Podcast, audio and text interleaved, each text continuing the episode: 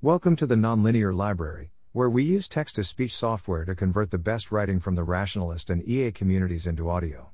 This is Vitalik Cryptoeconomics and X Risk Researchers Should Listen to Each Other More, published by Emerson Spartz on November 21, 2021, on the Effective Altruism Forum. Five years ago, Ethereum co founder Vitalik Buterin wrote an important but little known blog post that deserves more visibility, so I'm posting it here. This way, it'll also cross post to the Nonlinear Library, where it'll be available in podcast form. Inspired by Vitalik, I just set up an X Risk Plus crypto Discord, let's cross pollinate together. Also inspired by Vitalik, I'm putting out a $100 bounty for any post on the EA Forum Alignment Forum LW that cross applies ideas from crypto slash web3 to X risk that gets at least 25 upvotes, subject to my discretion. Alternatively, you can email me at emersonspartz at nonlinear.org and if your ideas are interesting enough, I'll still pay out the bounty. Semi unrelated, but if you're interested in this kind of stuff, Anna Riedl and I set up a telegram for EAs into complexity and systems science. We think this is another valuable interdisciplinary combination.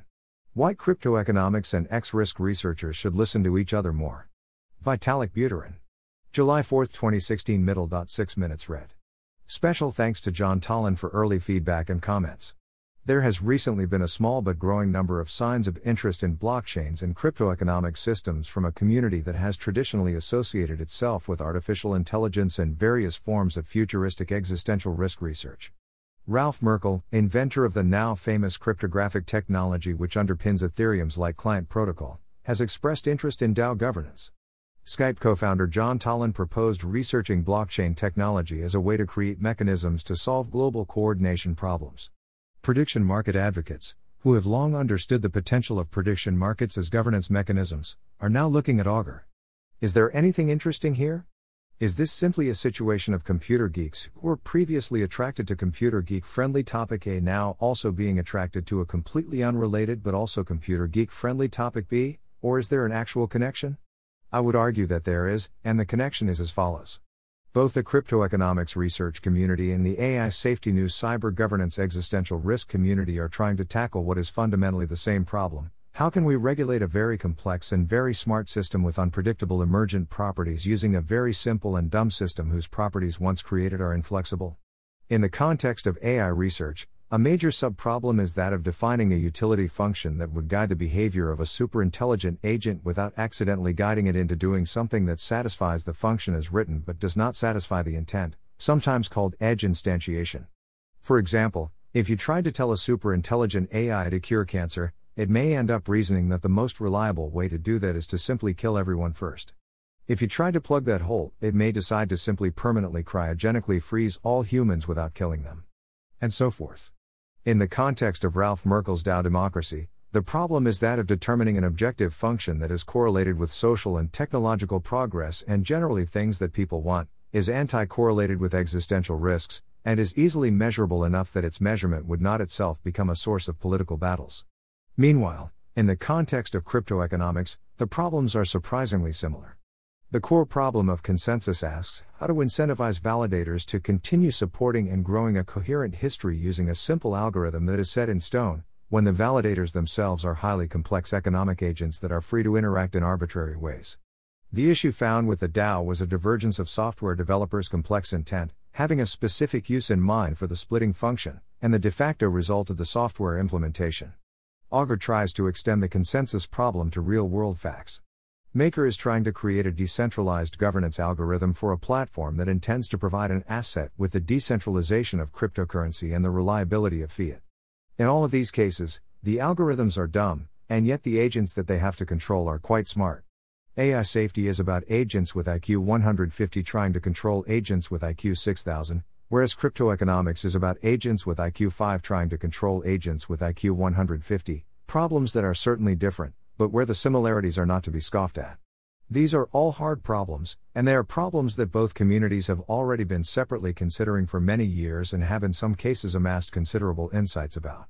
They are also problems where heuristic partial solutions and mitigation strategies are already starting to be discovered. In the case of DAOs, some developers are moving toward a hybrid approach that has a set of curators with some control over the DAO's assets, but assigns those curators only limited powers that are by themselves enough to rescue a DAO from an attack, but not enough to unilaterally carry out an attack themselves that causes more than moderate disruption, an approach with some similarities to ongoing research into safe AI interruptibility.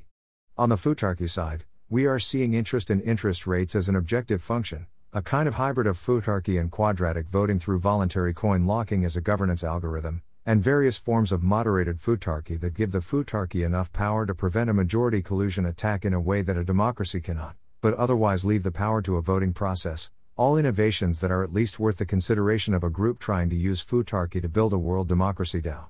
Another highly underappreciated solution is the use of governance algorithms that explicitly slow things down. The proposed DAO hard fork that may rescue the contained funds is only possible precisely because the DAO included a set of rules that required every action to have a long delay time. Still, another avenue that is starting to be explored is formal verification, using computer programs to automatically verify other computer programs, and make sure that they satisfy a set of claims about what the programs are supposed to do. Formally proving honesty in the general case is impossible, due to the complexity of value problem, but we can make some partial guarantees to reduce risk. For example, we could formally prove that a certain kind of action cannot be taken in less than 7 days, or that a certain kind of action cannot be taken for 48 hours if the curators of a given DAO vote to flip a switch. In an AI context, such proofs could be used to prevent certain kinds of simple bugs in the reward function that would result in a completely unintended behavior appearing to the AI to be of extremely high value. Of course, many other communities have been thinking about formal verification for many years already, but now it is being explored for a different use in a novel setting. Meanwhile, one example of a concept promoted in the AI safety circles that may be highly useful to those building economic systems containing DAOs is superrational decision theories, essentially, Ways to overcome prisoners' dilemma situations by committing to run source code that treats agents which also commit to run that source code more favorably. One example of a move available to open source agents that is not available to black box agents is the values handshake described in a short story by Scott Alexander. Two agents can agree to both commit to maximize a goal which is the average of the two goals that they previously had. Previously, such concepts were largely science fiction, but now Futarchy DAOs can actually do this. More generally, a DAO may well be a highly effective means for a social institution to strongly commit to running source code that has particular properties. The DAO is only the first in a series of many that will be launched over the course of this year and the next, and you can bet that all of the subsequent examples will learn heavily from the lessons of the first one, and each come up with different and innovative software code security policies, governance algorithms, curator systems, slow and phased bootstrap and rollout processes and formally verified guarantees in order to do its best to make sure that it can weather the crypto economic storm. Finally, I would argue that the biggest lesson to learn from the crypto community is that of decentralization itself, have different teams implement different pieces redundantly, so as to minimize the chance that an oversight from one system will pass through the other systems undetected. The crypto ecosystem is shaping up to be a live experiment comprising many challenges at the forefront of software development, computer science, game theory, and philosophy, and the results, regardless of whether they make it into mainstream social applications in their present form or after several iterations that involve substantial changes to the core concepts, are welcome for anyone to learn from and see. If this is compelling to you, come join us in the Discord. Thanks for listening. To help us out with the Nonlinear Library or to learn more, please visit nonlinear.org.